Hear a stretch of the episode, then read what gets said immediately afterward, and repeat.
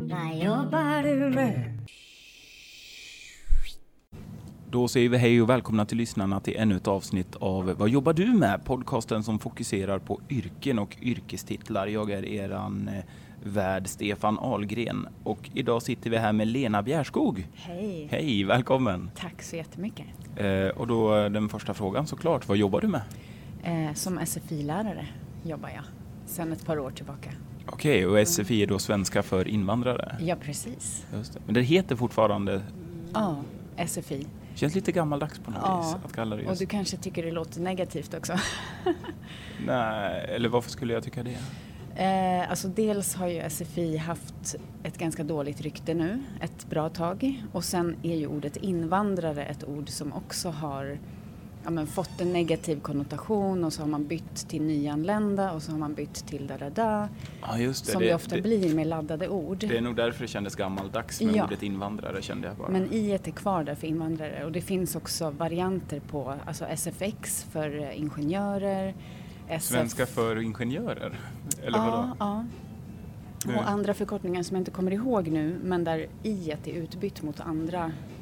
Ja, just det. Men svenska för ingenjörer, vad ska det betyda? Jo, men det är folk som har specifika utbildningar från sina hemländer redan. Och istället för att de ska gå igenom vanliga SFI så går de direkt till typ ingenjörs... Just det, för att kunna fackspråket. Ja, precis. Först så får de ju grunden, men sen också inriktningen till sin yrkeskategori. Ja, just direkt. Det. Vad har du för utbildning för det här då? Om vi börjar på gymnasiet och jobbar oss... framåt i tiden därifrån. Vad gick du på gymnasiet? Teater. Okej. Okay. Ja. Så jag är ju estet i grunden. Och det är ju så vi har fått kontakt också genom stand-up-världen. Du och jag, ja. Precis. Ja. Men sen har jag en examen i språk. Jag har pluggat mycket språk och kultur efter. Och musik har jag pluggat mycket då. På Kuba bland annat. Så att min examen är i spanska och svenska. Så jag har inte lärarexamen utan språkexamen. Så total studietid? Jag har ju en filkand. Så akademisk studietid, vad är det? 3 år? 4? Nej, 3. Mycket någonting. Studieskulder? Ja, jättemycket. 300 000 någonting. För jag har också pluggat musik som inte har varit akademiska spåret. Och det har varit lite mer för nöjeskull då, eller? Eller jag har jobbat. Jag har ju egen firma som musikproducent och artist och musiker. Okej. Så det, har du producerat något man känner till? Det vet jag inte. Mitt eget artistnamn har varit Saft Stockholm. Men det är ganska många år sedan jag släppte något. Men jag har givit ut 3 skivor och själv då, och även andras musik inom modern världsmusik. Okay. Lite latin, lite elektronika och sådär. Och nu är jag ju 41 liksom. Men det känns... Förutom att jag har väldigt mycket... Jag kan klippa bort det om du vill sen. Ja, okej. Okay. Men nej, så att jag har ganska mycket studieskulder, men jag har också fått liksom både en konstnärlig utbildning och akademisk utbildning. Och det liksom är jag jätteglad över att jag har båda dem. Vad är det roligaste med att vara SFI-lärare? Det tycker jag är fönstret mot världen. Att jag får lära mig så otroligt mycket om världen. Och kulturer och språk och...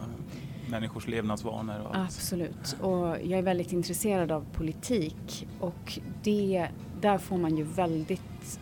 Alltså en mycket större bild än vad man får genom nyheter och vanliga media. Om man inte då redan känner en massa människor som har kommit från Syrien eller Afghanistan eller Jemen. Och de här områdena där det händer mycket. Så det har gett mig jättemycket. Känner du till Invitationsdepartementet? Ja. Brukar du nyttja den? Alltså för de som lyssnar då, det Invitationsdepartementet är ett företag som sammansluter svenskar och nyanlända för att kunna spräcka kulturbarriärer och gränser mellan människor. Och lära känna andra människor. Men finns de fortfarande? Ja, de finns inte i alla städer, men de finns i Gävle till exempel, där jag kommer ifrån. Okay. Där vet jag att det finns. De har en Facebook-sida som man kan... Och där lägger de också upp bilder från andra som har träffats via den här Invitationsdepartementet. Men har du nyttjat den någon gång? Nej, men vi har i en av våra kursböcker som används väldigt mycket på SFI så finns det ett kapitel om Invitationsdepartementet där de också intervjuar hon, tjejen som grundade det. Just. Och ja, kapitlet handlar om en sån middag och sen hörförståelse och där. Så jag känner till det absolut. Ja, jag tänker man kanske blir lite yrkesskadad när man jobbar så mycket med nyanlända och på SFI och så. Att man kanske privat inte vill riskera att träffa dem då också. Just det, ja, jag fattar vad du menar. Jo, men lite. Jag har ju tänkt så sen jag började jobba där att för också hålla gränser och... inte så här bränna ut sig eller gå under av allt, att man ska hjälpa folk hela tiden, så har jag jag har känt mig lyckligt lottad att kunna ha så här en arbetstid där jag får hjälpa människor och sen en privat tid som jag har till mig själv eller andra saker eller så. Så att jag har inte i nuläget, men om jag slutar jobba på SFI har jag ju tänkt att det skulle kunna bli aktuellt. Och framförallt språkcafé, för att det är nog det. Det finns många sådana här, Invitationsdepartementet, Kompis, Sverige. Det kommer och går och skapas och slutar flera sådana. Men den mest långvariga eller hållbara är språkcafé, kan jag säga. Och till lyssnarna vill jag påminna om att vi sitter på Waynes Coffee på Ringvägen 149 i Stockholm. Det är därför vi har lite stolar som rör sig i bakgrunden och mobiler som ringer och sådär. Jag tycker det är mysigt med lite bakgrundsljud när man intervjuar. Det är därför jag valde just det här stället. Vad är tråkigast med jobbet som SFI-lärare? Typ administrationen kanske. Och sen skulle jag säga att jobba i skolan nu är ju att jobba för privata företag. Jag har under mina 4,5 år på SFI bara jobbat för privata skolföretag. Okay. Så ser det ut i Stockholm. Jag ska inte nämna deras namn, för det spelar ingen roll, tänker jag, så här, vilka företag det är, utan jag ser ett jättestort problem i att skolan har blivit företag. Och det här vet vi ju, det är liksom jättestor... Men det här är vuxenutbildning som vi pratar om. För jag jobbar ju själv i kommunal grundskola. Ja, just det. Så det har ju inte... Just det. Nej, även gymnasium är ju ganska stor del skolföretag. Ja, men nu. Precis. Det har vuxit. Och det finns även kommunalt SFI, ska jag säga. Men det som händer, eller det beror på, är upphandlingssituationen. Ja, men precis. Det är ju lägsta liksom. Budet som vinner. Ja. På en offentlig upphandling. Ja, precis. Men vad menar du skulle vara det negativa med att det är privata skolor istället för kommunala? Det jag ser, eller så här, de största problemen är ju då att de här skolföretagen skriver olika saker i sina anbud för att få tilldelning, som det heter, för att få bedriva verksamhet. Ja. Och då ska ju de dels hålla lägsta pris och lova en massa grejer som skolan och lärarna ska orka och hinna och klara och leverera. Och där blir det ju mer och mer från att vara ett lärarjobb till att det blir att du ska också vara administratör till exempel. Och du ska också vara datalärare och du ska också vara fixa jobb. Eller liksom det, lärarrollen flyter ut mer och mer. Just det, för att skolorna då lovar vad... Då kan jag säga att det är ungefär lika i kommunala skolor. Det administrativa jobbet är ju enormt inom grundskola också. Det är ju liksom större. Men jag vet att det är stor skillnad i alla fall inom vuxenutbildning till exempel, hur många undervisningstimmar man har i förhållande till planering. Så vi inom privata skolorna har mycket mer undervisning och mycket mindre tid till planering. Så. Just. Vad tjänar du då? Som SFI-lärare? Nu låg jag typ runt 30 000. Ja. Så det är en bra lön. Före skatt? Före skatt. Ja. För heltid. Jag kommer aldrig ihåg brutto och netto. Jag hade det här i ett annat avsnitt också. Vi pratade brutto och netto, men det har redan passerat ut i mitt huvud. Så därför frågar jag bara före eller efter skatt. Ja, precis. Ja. Det är väl det är bra. Det är jättebra. Ja. Det är väl också för att det är som lärarbrist, vad jag förstår. Mm. Och som jag uppfattade när jag pratade med kollegor och så är det ju ganska mycket... Alltså problemet för lärare är inte lönen. Lönen är ganska bra, utan det är arbetsmiljön. Ja, men precis. Och det pratar vi mycket om på alla de här skolorna som jag har varit. Vad skulle du säga är den främsta färdigheten eller egenskapen man behöver som person för att vara SFI-lärare? Jag tror att just på SFI krävs det väldigt att man är ganska bra på att förstå andra. För att du har ju samma material hela tiden du ska ge, det svenska språket. Men när man ska ge det till folk från helt olika bakgrund, olika kulturer, olika könsroller, olika utbildnings, så måste man verkligen kunna förstå dem, annars är det ganska kört.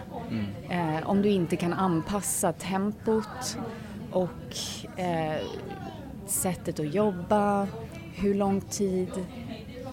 Till exempel under 2 år jobbade jag med elever då på studieväg 1. Så det finns 1, 2 och 3. Studieväg 1 är personer med låg utbildning eller ingen utbildning i hemlandet. Som ofta då kommer dessutom från ganska krigsländer, trauma och sådär. Och då måste man bara börja med att förstå att så här, ens att komma till skolan, åka tåg eller buss, gå, sitta i ett klassrum med andra personer från kanske ett annat kön som man inte är van vid. Det kan ta en halvtimme innan man är redo att börja arbeta med språkinlärningen. Alltså, varje gång eller första gången? Varje dag. Att så här, samla sig, nu är vi här. Vi sitter i samma klassrum, män och kvinnor. Vi har en kvinnlig lärare. Ingen av oss ska dö nu. Det är inga bomber. Alltså, nej, just det. Så det, att förstå det till exempel så här, aha, nu måste vi ha en halvtimme landa först med de här vuxna, men kanske traumatiserade. Eller så är det typ akademiker från Asien. Och då är det en helt annan situation att... Jaha, de har en jättestor respekt för läraren. Så de kanske inte kommer svara mig som lärare på ett sätt som jag förväntar mig som svensk. Där vi är mer jämställda med eleverna. Precis, man kan ha mer dialog med eleverna. Ja, precis. Ja. Eller kommer de från en diktatur? Jaha, då kan de inte kanske uttrycka egen åsikt i klassrummet. Utan vill säga det som läraren tycker och säger är rätt. Så där är det verkligen så här, förstå dem. Typ. Ja. Hur funkar det med SFI då? Är det bara det talspråket man lär ut, eller lär man ut skrift också? Jag tänker så här, det är mycket stor analfabetism i världen. Nej, men det är 4 färdigheterna i alla kurser då. Läsa, skriva, tala och höra. Så alla de ska vara godkända när man går till nästa kurs. Hur kontrollerar man att någon har hört rätt? Nationella prov. Ja, just det. Jag tänker att man läser upp någonting och så har du förstått? Ja. Ja, just det. Precis. Nej, men då är det hörförståelsefrågor och där är det nationella prov. Så här, man får höra en person som berättar någonting och så här, varför kunde hon inte gå på festen? Hon var sjuk eller hon var upptagen. Eller är det tydligt då i texten eller ska man förstå undertext också? Det, i saker? Det är olika i olika kurser. För på sista kursen ska du förstå undertext. Då ska du förstå, även om de inte säger ordet granne, så ska du förstå att de pratar om en granne om de säger en person som bor i mitt hus i lägenheten bredvid mig och sådär. Har ni haft att göra med autistisk? Alltså jag tänker så här, med autism till exempel är ju undertoner jättesvårt. Just det. Det här är lite exempel igen. Det ska finnas tillgång till specialpedagoger i alla skolor just för att hantera sånt. Du säger att det ska finnas. Men huruvida det finns eller inte är ju en annan historia. Just det hade de inte räknat med i den offentliga upphandlingen kanske. Och glömt att eller så har de lovat det i upphandlingen men inte riktigt har lust att betala sen. Nej, just det. Så det kan se ut på många sätt. Ja. Har du mycket kollegor? Ja, fantastiska kollegor också från hela världen. Wow. Ja, det är jättekul och det är jätteviktigt och bra tycker jag just på SFI att det är personer som jobbar där som också själva har kommit till Sverige för kanske 10, 20 eller 30, 40 år sedan. Och då har de själva gått någon SFI-liknande utbildning och känt att... och jobbat här, fått familj här och kan vara lite så här brygga mellan de helt nyanlända och det svenska samhället och förklara hur så här... byråkratin lite bara, nej men nu måste du vänta eller nu måste du fylla i det här och du bla bla bla. Ja, och de bara, okej. Arbetstid, hur ser det ut? Det är ganska mycket vanlig kontorstid liksom. 7-4, undervisning 8-5. Ja. Men det finns kvällskurser på vissa ställen och helgkurser på vissa ställen också. Får man betalt i övertid då? Nej, då är det OB. Det är övertid, obekväm arbetstid. Ja, precis. Ja. Kväll eller helg så är det OB. Just det, då får man tillägg på lönen och det är ju övertidstillägg. Ja. Mm. Ja. Har man några karriärsmöjligheter som SFI-lärare? Kan man bli SFI-rektor eller kan man bli... Finns det grader av lärare inom SFI och lön därefter och sådär? Jo, lite är det ju så. Framförallt är det ju behörigheten. Alltså, ja, om du jobbar i skola så vet du hur eftertraktade behöriga lärare är. Mm. Så att bli behörig lärare är ju verkligen... Då har man ju safe, tryggat för lång tid framöver. Ja. Man kan inte bli rektor hur som helst. Nu finns det ju också ännu mer reglerat så här, rektorprogrammet. Det statliga rektorsprogrammet. Ja, ja. För att, men det går att bli rektor utan att vara lärare. Mm. Utan att vara behörig lärare. Man ska ha varit ledare inom pedagogisk verksamhet för att kunna bli rektor. Det är möjligt. Men jag vet att vi har ju rektorer som inte är behöriga lärare i alla fall. Så det är inte ett måste. Sen så vet jag att det saknas eller så här, inom forskning och så. Vi gick en kurs om det här. Om alfabetisering av vuxna. Så saknas det jättemycket forskning. Så där finns det mycket att göra. Alltså, det finns mycket forskning och kunskap om inlärning, alltså läs- och skrivinlärning för barn. Men för vuxna som börjar lära sig läsa och skriva och inte har ett eget alfabet från hemlandet eller har gått i skolan som barn. Där finns det jättelite forskning. Så det behövs typ. Mm. Har man några förmåner som SFI-lärare? Så här, arbetsförmåner? Så här, ja, jag vet inte vad det skulle kunna vara. Kanske man får så mycket blyertspennor man vill. Eller man har tillgång till att lära sig språk själv kanske. Man kan gå egna språkkurser förutom just svenska. Nej, det är inget speciellt. Det är de här vanliga tror jag. Alltså om man jobbar för stora företag att man kan få friskvårds... Bla, bla, bla, ja, men precis. Där. Det är ju en arbetsförmån. Ja, den är jättebra. Ja. Men i övrigt så är det inget speciellt vad jag kan komma på faktiskt. Nej. Finns det någon slitage eller skaderisk på jobbet, både psykiskt och fysiskt? Nu ska vi se. Kan det finnas hotfulla elever? Absolut. Eller kan det vara psykiskt påfrestande att ha att göra med människor som kommer från krigsdrabbade länder och så vidare? Absolut, det skulle jag säga. Och där jag försökte tänka lite om jag har något exempel. Och jag har inget så här konkret jag kommer på nu. Men absolut är det ju att det finns en viss risk för det. Om man tänker konflikter i klassrummet och så. Eller konflikter direkt med eleverna. Men är klasserna blandade från olika kulturer? Eller så här, nu har vi 17 stycken från Albanien här. Nej, det är blandat. Det är väldigt blandat. Och då så kan det ju bli extrema kulturkrockar där också. Absolut. Kanske två grannländer som är i krig med varandra. Exakt. Eller två religioner som är liksom väldigt... Exakt. Nej, och där har jag ju lite exempel. Just från när Syrienvågen kom så hade vi ju så här, både sådana som stödde Assad och hade varit utsatta och flytt från Assad i samma klassrum och där blev det bråk ibland. Mm. Men jag kan inte komma på något exempel jag hört där det har blivit slagsmål där någon har skadats. Men jag vet att det har varit nära eller funnits risk. Så det där är ju också jätteviktigt med kollegorna och rektor att man liksom har rutiner och... När eleverna börjar på SFI använder man sig av tolkar i början. Har man tolk med i klassrummet? Nej, och det där ser olika ut i olika kommuner. I Stockholms kommun är det vuxenutbildningscentrum som gör den här första kartläggningen och där har de tolkar. Mm. Nu jobbar jag i en mindre kommun och där är det mer skolan direkt som kartlägger eleverna när de kommer. Mm. Då har de ofta med sig typ legitimation och kanske en anhörig som kanske ibland då har bott här lite eller pratar lite svenska och så... Tittar man då hemspråk, hur mycket man studerat i hemlandet, andra... Där ska det väl också finnas möjlighet att se om extra behov och så. Alltså diagnoser eller handikapp. Jag tänker att i många länder, jag tror vi har kommit ganska långt med det här med diagnoser i Sverige. Men i andra länder kanske det finns här noll kunskaper om autism och grejer. Verkligen. Precis som det var på 70-80-talet i Sverige. Det var inte längre än så vi behöver backa för att det skulle vara okända mark att kliva in på. Verkligen. Och där är det ju, kan det också vara, eller en del av vårt jobb är ju att lite se när eleverna då kommer in i sin första kurs. hur fort det går. Och ser man efter 6 månader att så här, oj, eleven har inte gjort någon progression, då ska det egentligen utredas. Varför kommer eleven inte framåt? Är det trauma? Är det någon diagnos?